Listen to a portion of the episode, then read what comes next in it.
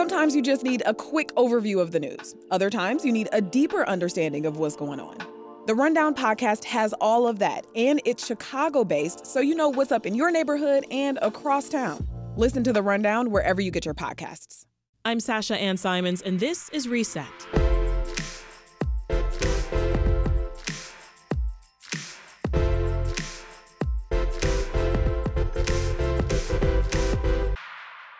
Sometimes you'll see a story, whether in your community, online, or in the news, that is so unjust, so unfair, that you think, oh my gosh, I have to do something about this.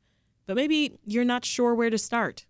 Well, you're not alone. And against all odds, there are many people, from activists to community organizations and beyond, who have already carved the path forward, working tirelessly to try and make meaningful progress and systemic change in their neighborhoods, in their states, and on the national stage. Now, several of those efforts are laid out in author Ijeoma Oluo's latest book, Be a Revolution, How Everyday People Are Fighting Oppression and Changing the World, and How You Can Too. You might recognize the prolific writer's name from her previous titles, So You Want to Talk About Race, and Mediocre, The Dangerous Legacy of White Male America.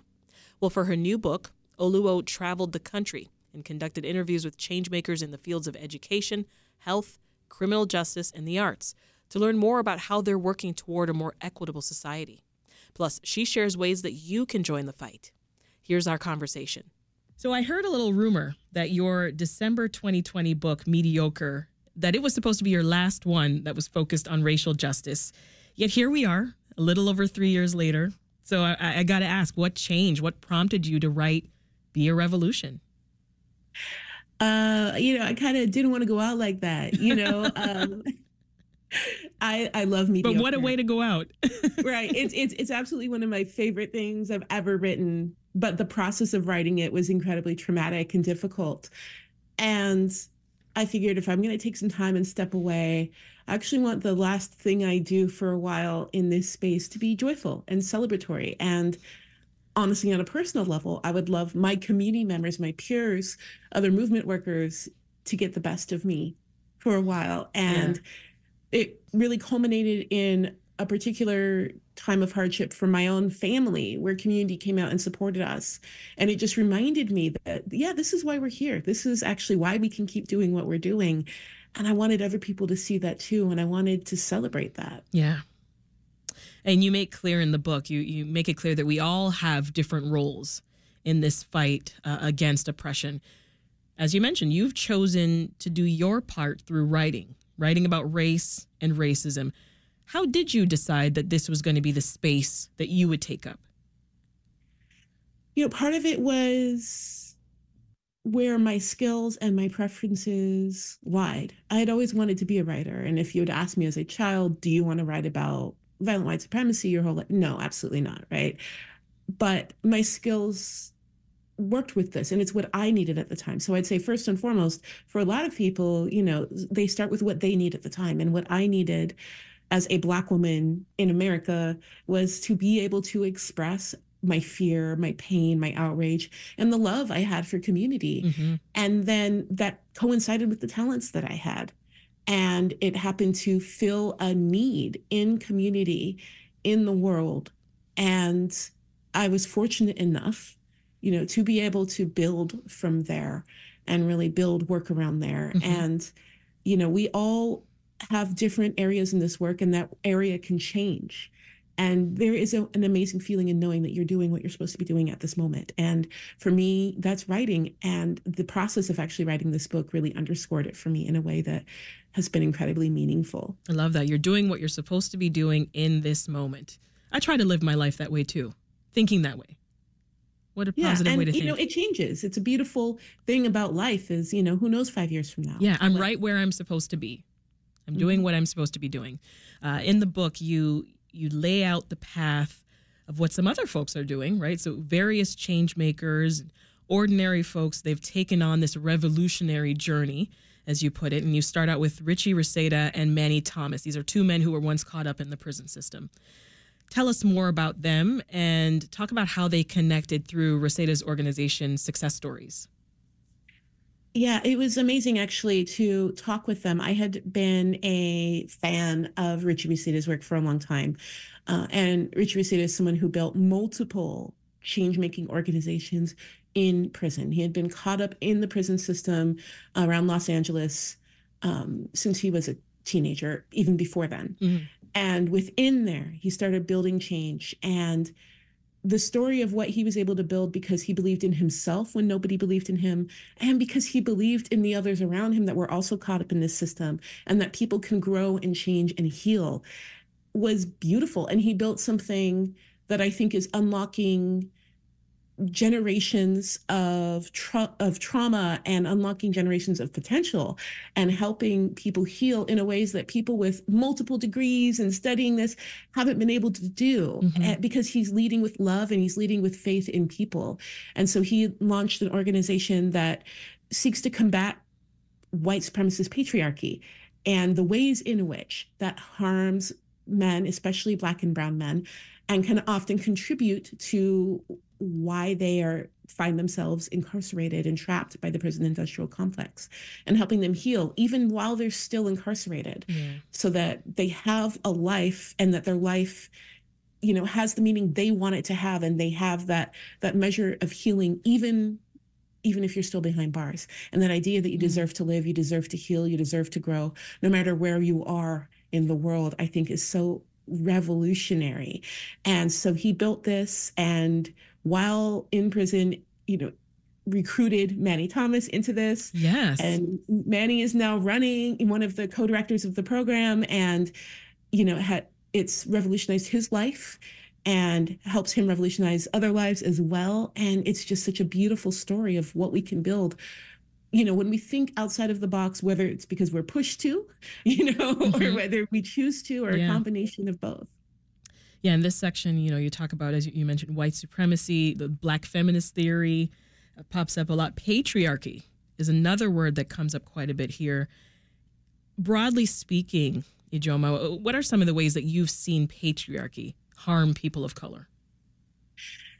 I think it's important first to start with the erasure of all of the different ways in which we have existed as populations of color and indigenous populations with regards to gender and sexuality that were forcibly taken from us. Our ideas of what it means to be a man, what it means to be a woman, or that you have to be a man or a woman and your relationships have to look this way, were forced upon us by white supremacist patriarchy. And a lot of the healing of that is realizing that this is also part of a racist project. It's not just, we can't just say patriarchy lives here, white supremacy lives here. It is all part of the white supremacist project to make sure not only that we don't have autonomy over our bodies and our labor is stolen from us, but that the ways in which we define ourselves, our families, our communities are determined by this white supremacist patriarchy. And so I think that's at core. And then recognizing the ways in which we have all patriarchal violence and sexual violence has been used particularly against populations of color to control and exploit. And that goes across gender. So, you know, we don't talk about the ways in which Black men caught up in the prison industrial complex are regularly sexually violated, right? And their bodily autonomy is taken from them. That is part of patriarchy. That is part of that idea of how you control people, is by enacting these violences upon them. And so it is all really connected, and we really do have to recognize that. While we're defining terms, transformative justice, what does that mean to you? So for me, transformative justice, and of course, people have different ideas around it, but the general idea is that we are looking at healing the entirety of harm. So we look at harm done between individuals or between an organization and individuals and say, where's the full scope of responsibility? These things don't happen in a vacuum. It's not person A harmed person B. It's person A harmed person B, and the community around person A contributed to harm. And, you know, the community around person B is invested in healing, and the community around person A is invested in healing. And what does it mean to affirm the humanity of the person harmed by saying, we're not punishing this person. We're making sure that this won't happen again, because we're healing all of the levels of harm done, and you have a say in what that looks like, and your well-being matters, and the well-being of this community matters. And it's about transforming community and individuals through that process of justice, and looking for us saying victory means we come out of this transformed and our relationships come out of it transformed. Yeah. You know what I love is you got a call of action of sorts at the end of each section of the book, right? You list these very specific ways that folks can get involved in the various causes. Why was that important to include your Be a Revolution chapters? On multiple levels, it was important for me. One, first and foremost, I think if you write, speak, talk, exist as someone who, you know, knows firsthand about systemic oppression, the frustration of people who really think that feeling upset about it is an action is real. You know, the idea that, oh, I read a book and I cried, so I did something. And no, you didn't do something. You cried. And people are dying. You know, people are dying fast, slow, in so many different ways because of these systems. We have to do something. And I wanted to take away that excuse of, oh, it's sad, what can I do? But also, I really do believe that there's a debt owed. Every single person that shared their story with me, that was so generous to open themselves up, to share their pain, to share their victory, to share their dreams, when time and time again, people have let them down. You owe a debt. You owe a debt. They took time out of their community. They took time out of their work to share this in the hopes that you would do something. And so I owe a debt. They sat with me, and I want to make sure that that investment they gave, that generosity they gave, has a better chance of paying off by making it as easy as I can for people to get started on doing work. In the opening of the disability and race chapter of Be a Revolution, you write, quote, "If there's a chapter that has truly changed me and changed how I see activism, how I see the world, and how I see my place in it, it is this one." What made you say that? It really has. It changed how I see myself, how I see my work. It changed the whole structure of the book. Once I started interviewing people, when I started interviewing disabled BIPOC activists and realizing, wow, they really are standard bearers for what liberatory justice looks like, for what it means to say our entire bodies, minds, selves deserves to be free, deserves to be valued, and that we will fight every which way in which that is denied. And it pointed to the ways in which so many of our movements still get caught up in ableism. And even, you know, Black Lives Matter movements and Black liberation movements, anti-capitalist movements, we still get caught up in this idea that we have to prove our worth based on some sort of mental or physical contribution, that it needs to be measured, it has to have a number, and not we're human beings who deserve to live and thrive. I want to stay here for a second. You said that these movements, they're so caught up in ableism. I want to make sure everyone listening understands that. The harm that's caused when the needs of disabled people aren't considered when we're doing these organized protests and other movement work.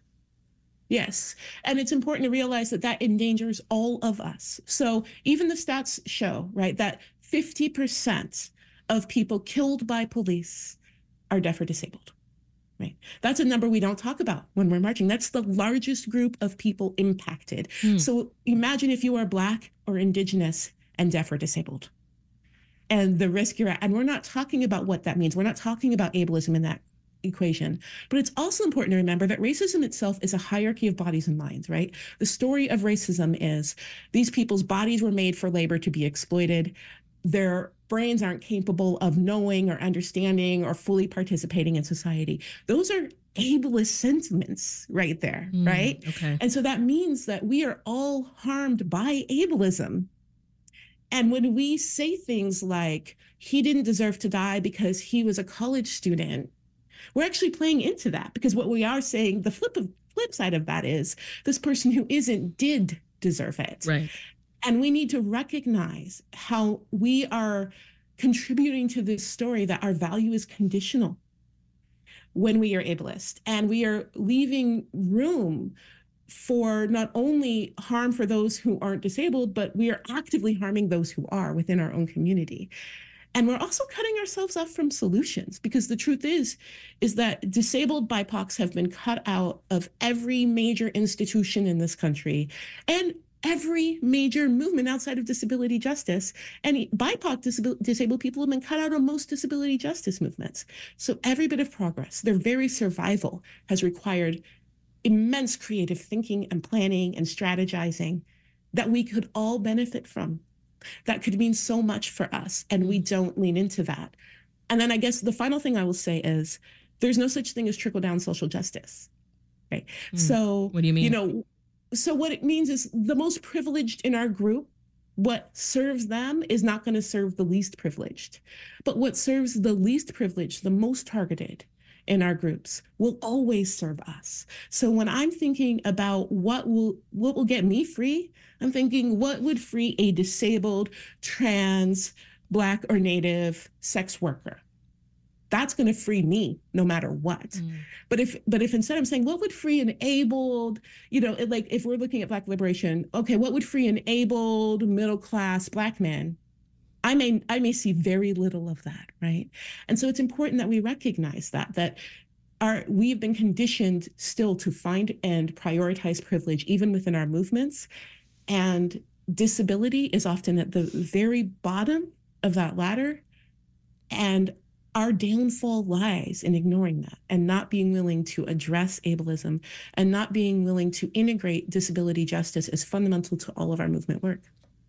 If you're just tuning in, this is Reset. I'm Sasha Ann Simons, and we're talking with author Ijeoma Oluo. She's out with a new book. It's called Be a Revolution, How Everyday People Are Fighting Oppression and Changing the World, and How You Can Too. So we're digging into all of the parts. It's out today. You got to go check it out. Ijeoma, let's shift to another chapter where you tackle the question, is revolution possible in our schools? At one point, you even make a comparison in there, a quick one, but between America's education system and the carceral system. Talk more about similarities and maybe roadblocks you see in both. Yeah. When it comes to the book, this book was the most difficult chapter. This was the most difficult chapter in the book for me. Was it? Yeah. And it was the most bleak chapter in the book for me. And that surprised me because I am a lifelong nerd who, I said multiple times, loved education, loved learning, loved school. School was a haven for me at many times, even at times when I was targeted by it as a Black woman. And the state of our public school system and the way in which it's been targeted, even while it still has its own white supremacy problems and has for a long time, the way in which it's being made further unsafe for students of color and for teachers and faculty of color really risks the well-being of multiple generations of our communities. And it is so important that we see how that has been really baked in. The vulnerabilities that we're seeing right now have been baked into the system. When people are asking, how are we having these laws passed saying that we can't talk about race in schools anymore? Well, we need to look at the ways in which white supremacy has infiltrated our schools and our school boards that make it so easy to be able to change these rules, that make it so easy to silence and marginalize teachers and faculty of color who are trying to do something different, and parents and students of color who are saying, I want something different. It is really important that we look at that. And it can be frustrating because it is a system. And we don't look at education like a system. We don't realize that every story you hear about perhaps a teacher who is, being racist against a student, what you have is years of training in that. What you have is a whole hierarchy that supports and rewards that behavior. Right. And then, that hierarchy that is also pushing against any sort of accountability or real change. And so the question is, what do we do to change that? Can we change it within the system? Do we have to do that work outside of the education system? Where are we mitigating harm? And where are we really revolutionizing education and learning? Because education and learning, of course, is fundamental. But it doesn't just exist in schools.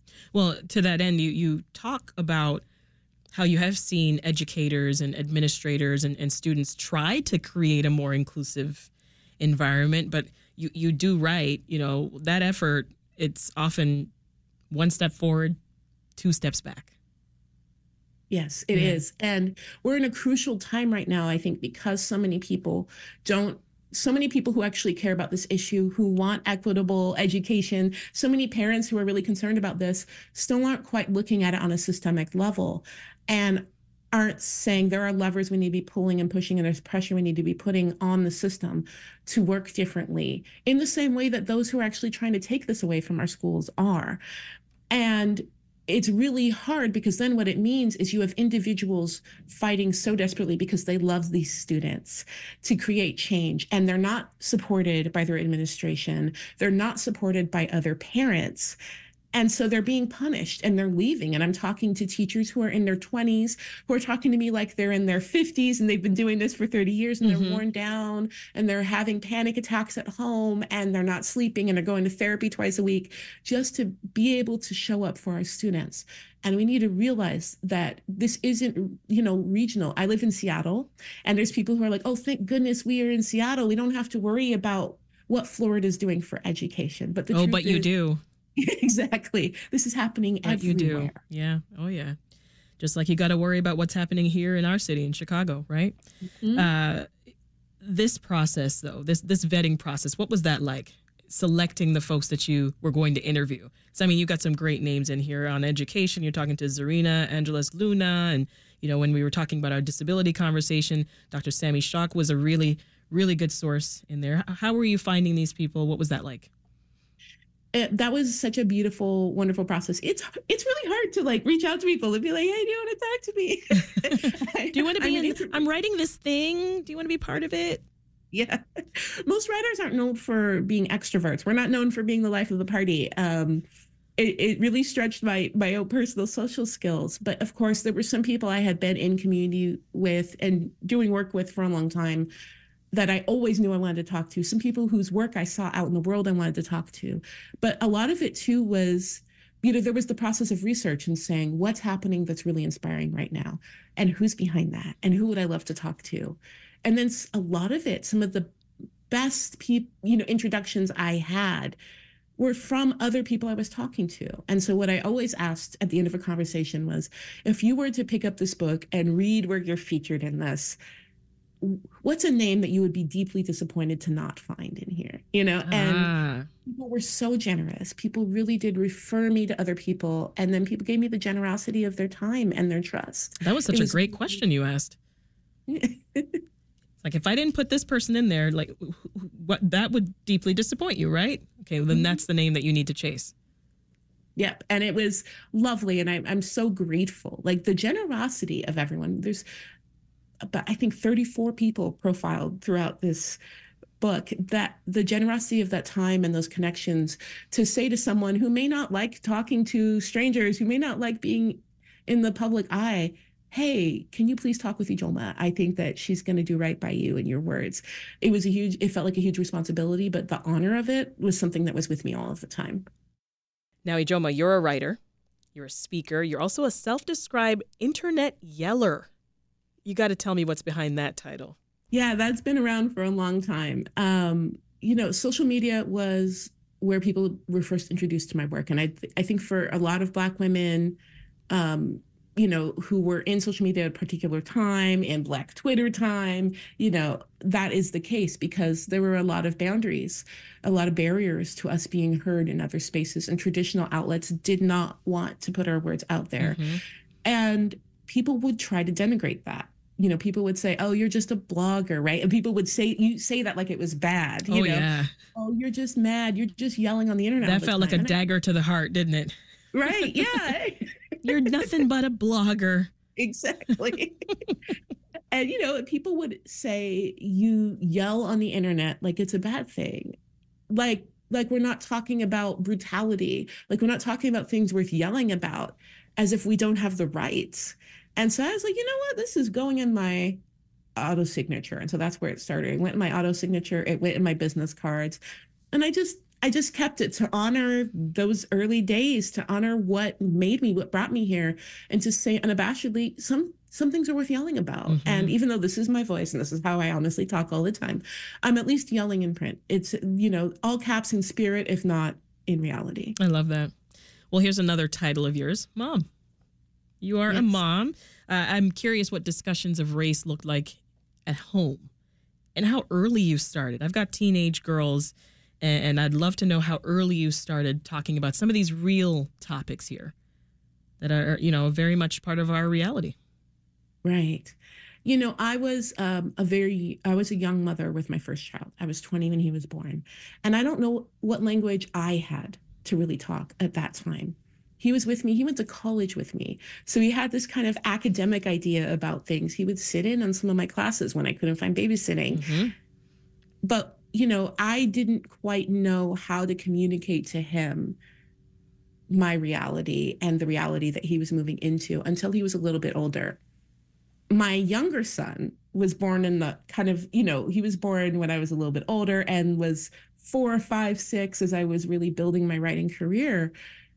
And what was amazing to me, you know, my first goal was to have a pro-Black household. That was number one, because I knew what that meant for me as far as safety. Growing up in a majority white space, you have to have a pro-Black home. You have to have one space where kids feel centered and seen and loved, and everything about them that the world tells them needs to be different because it's tied to their Blackness is just absolutely celebrated in the space. And mm-hmm. so I worked really hard to build a pro-Black home. And I didn't realize how early my son would want to talk about race. And he's the one who started it, probably age 4, having a conversation. What prompted that? You know, he would notice patterns and things. You know, we have this pro-Black household, but then he would go get a little kid's video game and there wouldn't be any Black characters, you know, and he wouldn't understand why. Or someone would take him to a movie and there wouldn't be any Black characters.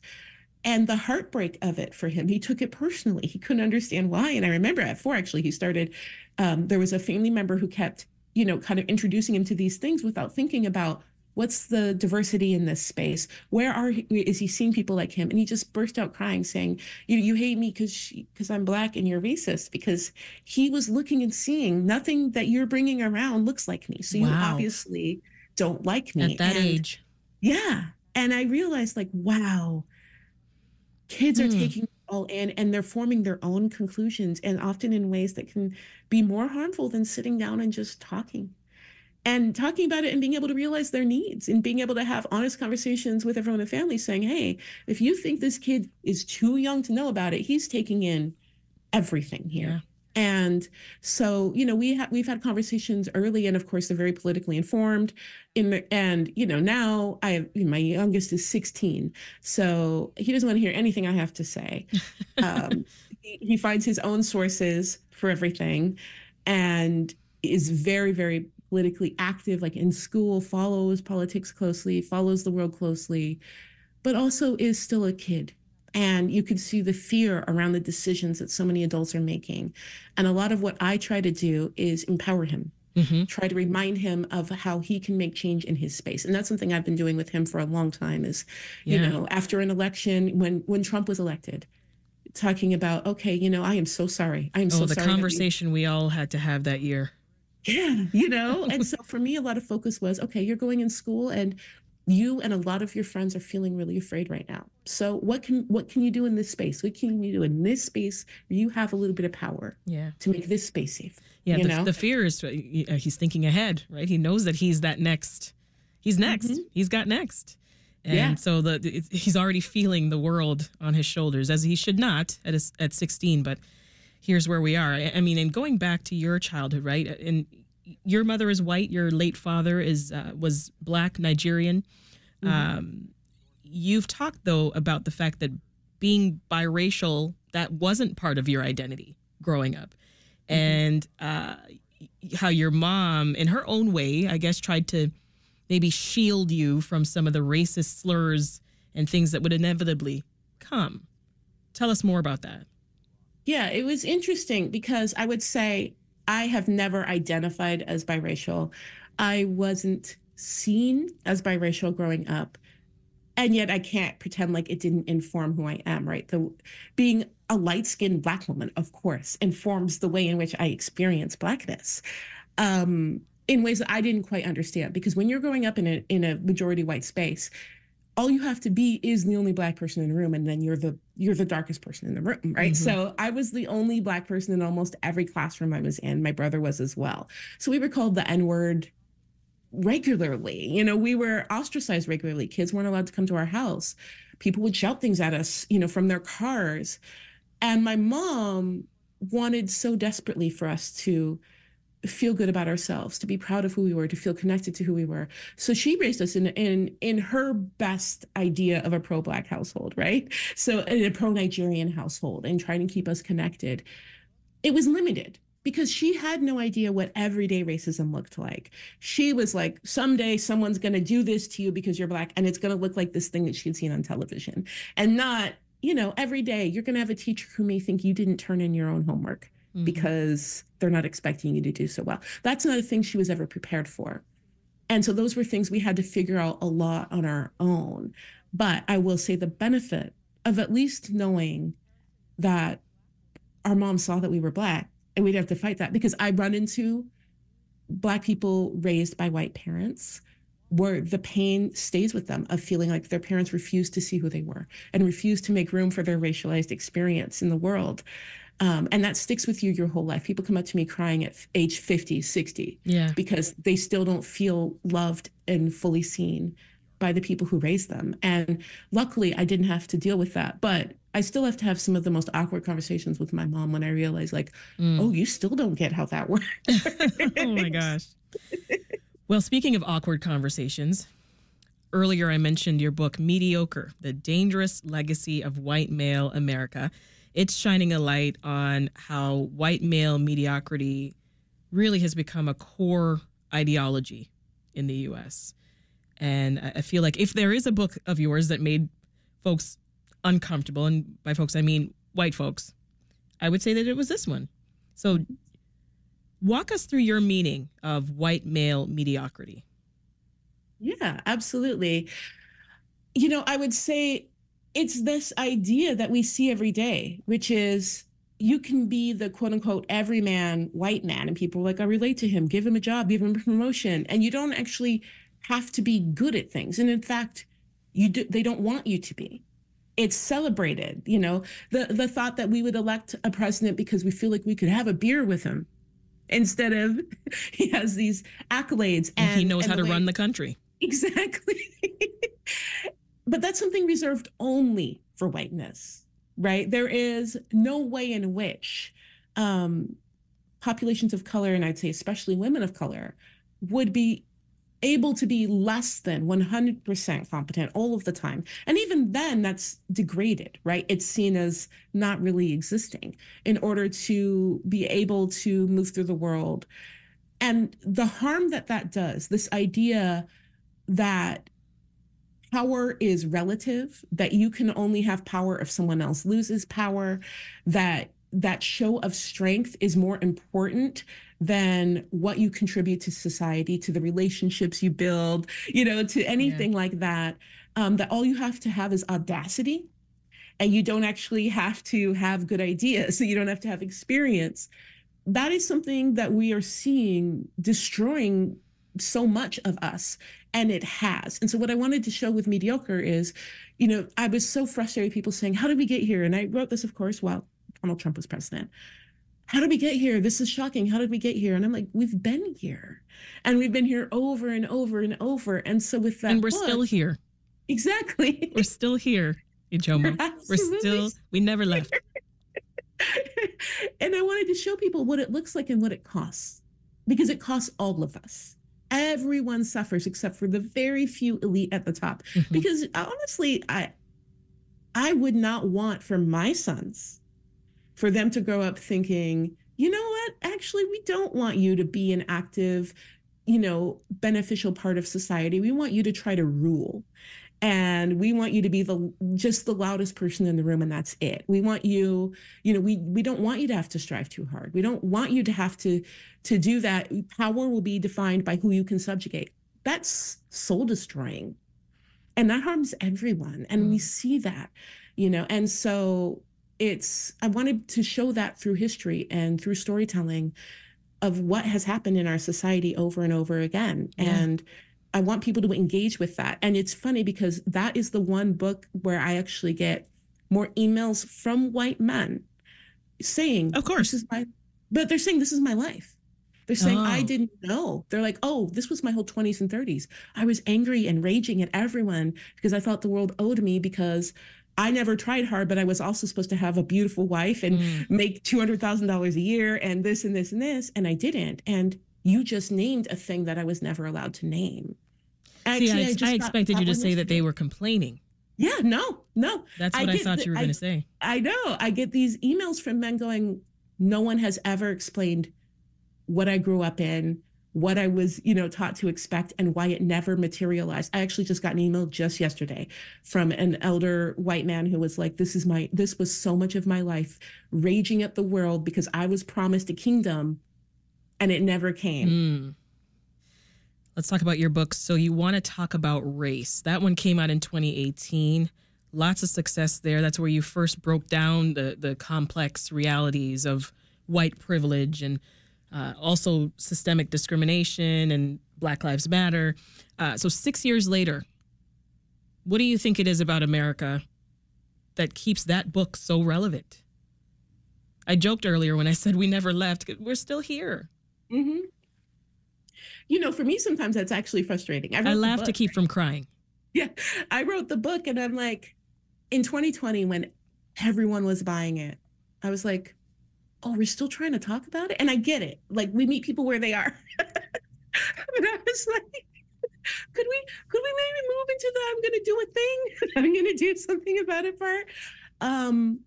But people are deliberately kept from this knowledge, right? This is a fundamental book on these particular issues based on questions that people ask me over and over again, or that we need them to ask to understand how systemic racism works in society and how we contribute to it. And people are deliberately kept from understanding that. And that goes across racial and ethnicity, because we all are in the same public school system, right? We all have the same toxic media. And so, you may, like for me as a Black woman, I can say in my early years, I knew something was wrong in a way that white people couldn't know. But could I name it? Could I name the mechanism of it? No, because I certainly wasn't told in school. I wasn't told, I had to search that out. And so I think what helps it is, one, there's just people always waking up to this idea that, oh, there is something here and I've been kept from it and I need to start at the beginning. I really need to understand it. And then also I think I was really careful with that book and honestly with all of my work to try to put my own experience and my own growth in the book itself and let people know, don't be ashamed of where you're at this point if you're willing to move forward. And I'll show you where I've been moving forward and you know where I've gotten it wrong. And I think for a lot of people who are newer to trying to understand this, there's a lot of fear that they'll be judged. And, and I'm not even saying never judge or never be angry. I think a lot of people have right to be angry. If you are a Black or Indigenous person and you've been facing racism every day and a white person comes up to you and goes, oh, I just realized this thing exists that you've been talking about this whole time. You have every right to be bitter, every right to be angry. But there does need to be a space where you can come and learn and grow. And I think that book continues to be one of those spaces. And so for me, Be a Revolution is kind of like that next step. Yeah. Like, oh, you are fully aware. And now here's what you can do about it. Exactly. Exactly. So we've mentioned the president a few times with the former president. There's another important presidential election upon us. I'm curious how you see some of your words and your teachings, things that you've written about playing out politically in 2024, and what concerns you right now leading up to November? I am concerned on a lot of levels, but I'm not necessarily concerned in a new way. I think that our systems, especially when we're talking about the highest levels of government, are working the way that they have been working and causing the sort of grievous harm that they've been causing for a long time. And that is really frustrating for a lot of people. And people are feeling really burned out and people are feeling like there is no choice they can make that would actually bring any sort of meaningful change or justice. And I don't blame them, right? We just had this election that was supposed to mean a lot of change. And here we are and people aren't seeing it. And not only are we seeing it, we're seeing gross harm being carried out by the United States and supported by our government that we don't have a say in, right? And so it's easy to feel like, oh, nothing I say matters. And so what I hope honestly that people will look at. One is we have to keep that critique. We have to really be honest about it. We have to stop gaslighting people and saying, if you get this person into the White House, it's going to mean this fundamental change. No, the system is going to be what the system is until we change the system. But also, I hope that people will look at what individuals are doing and have been doing to survive this and say, this is actually where we invest our time, our energy, our money, our resources in the community, on a community level. Black, brown, indigenous, and disabled communities exist today because we've worked outside of these systems, because we've worked together, because we've created something new, because we've challenged and defended and fought for each other. Yeah. And that, even in your ballot, I really hope people, because I get that people are going to be feeling really hopeless and helpless. And I'm one of those people. I hope that you're looking down ballot and saying, okay, so on a local level here, what change can I make that really, really matters, that can change how my community works and empower this important community? Yeah. And so educate yourself on that level. Don't let it turn you completely away. Have it instead make you look locally and look internally and say, where do I have power right here? And really invest and nourish that. So many nuggets in this book. Toward the end, you talk about mental health and well-being, right? You know, as I think we've illustrated throughout this conversation, racial justice work is exhausting and it's traumatic, right? All the while you're trying to heal yourself, you're trying to heal your community, you're trying to heal society as a whole, fix all of these wrongs. You know, talk about some of your various subjects in the book and how they take care of their mental health. But I'm curious how that works for you, Ijeoma. Where are you finding joy? You know, it's something I have to remind myself of a lot. And especially I would say right now, these last few months have been incredibly hard. As a Black woman, as someone who has been, fighting with Indigenous peoples and with Palestinian peoples for a long time, these last few months have been incredibly traumatizing, draining. And then it's always important for me to say, okay, these communities I'm in and these communities I'm fighting with, what am I fighting to protect? And have I been investing in that, right? So it's not just what am I fighting against?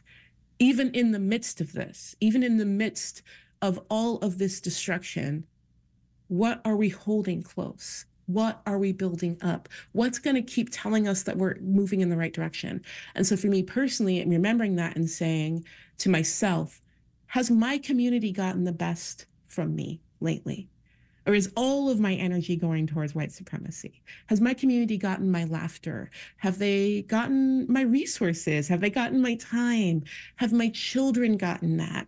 Have I been able to rest? And have I recognized what a vital part I am to this? And like, have I written myself into the future I'm trying to build? Yeah. And that is so important because you will never know what direction to move in if you're only focusing on oppressive powers. What you want to protect and what you want to build is the most important. That's our North Star. And we have to remember that. And so I'm just always trying to reconnect with community, trying to make time for community.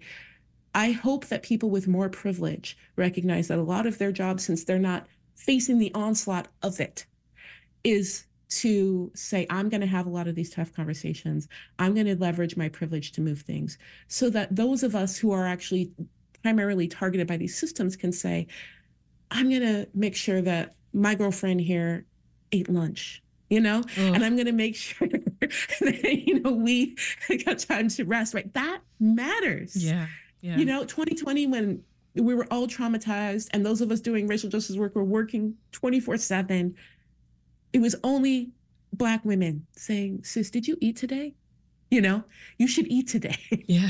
Oh, I remember. That reminder I needed, and no one else was checking on that. Everyone else was like, can you give us more time? Can you give us more effort? Can you give us more this? Mm-hmm.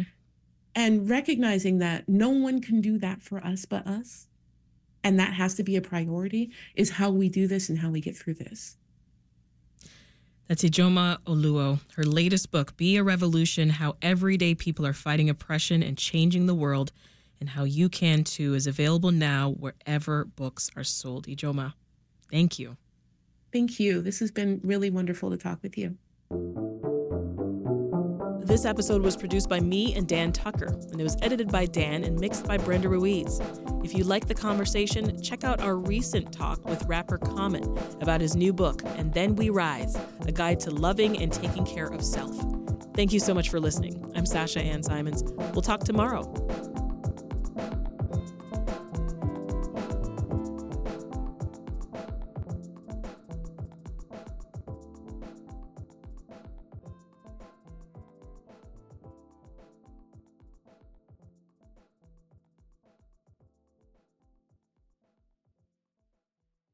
If you need a break from the news, WBEZ's Nerdette podcast is here for you. Our show is all about delight.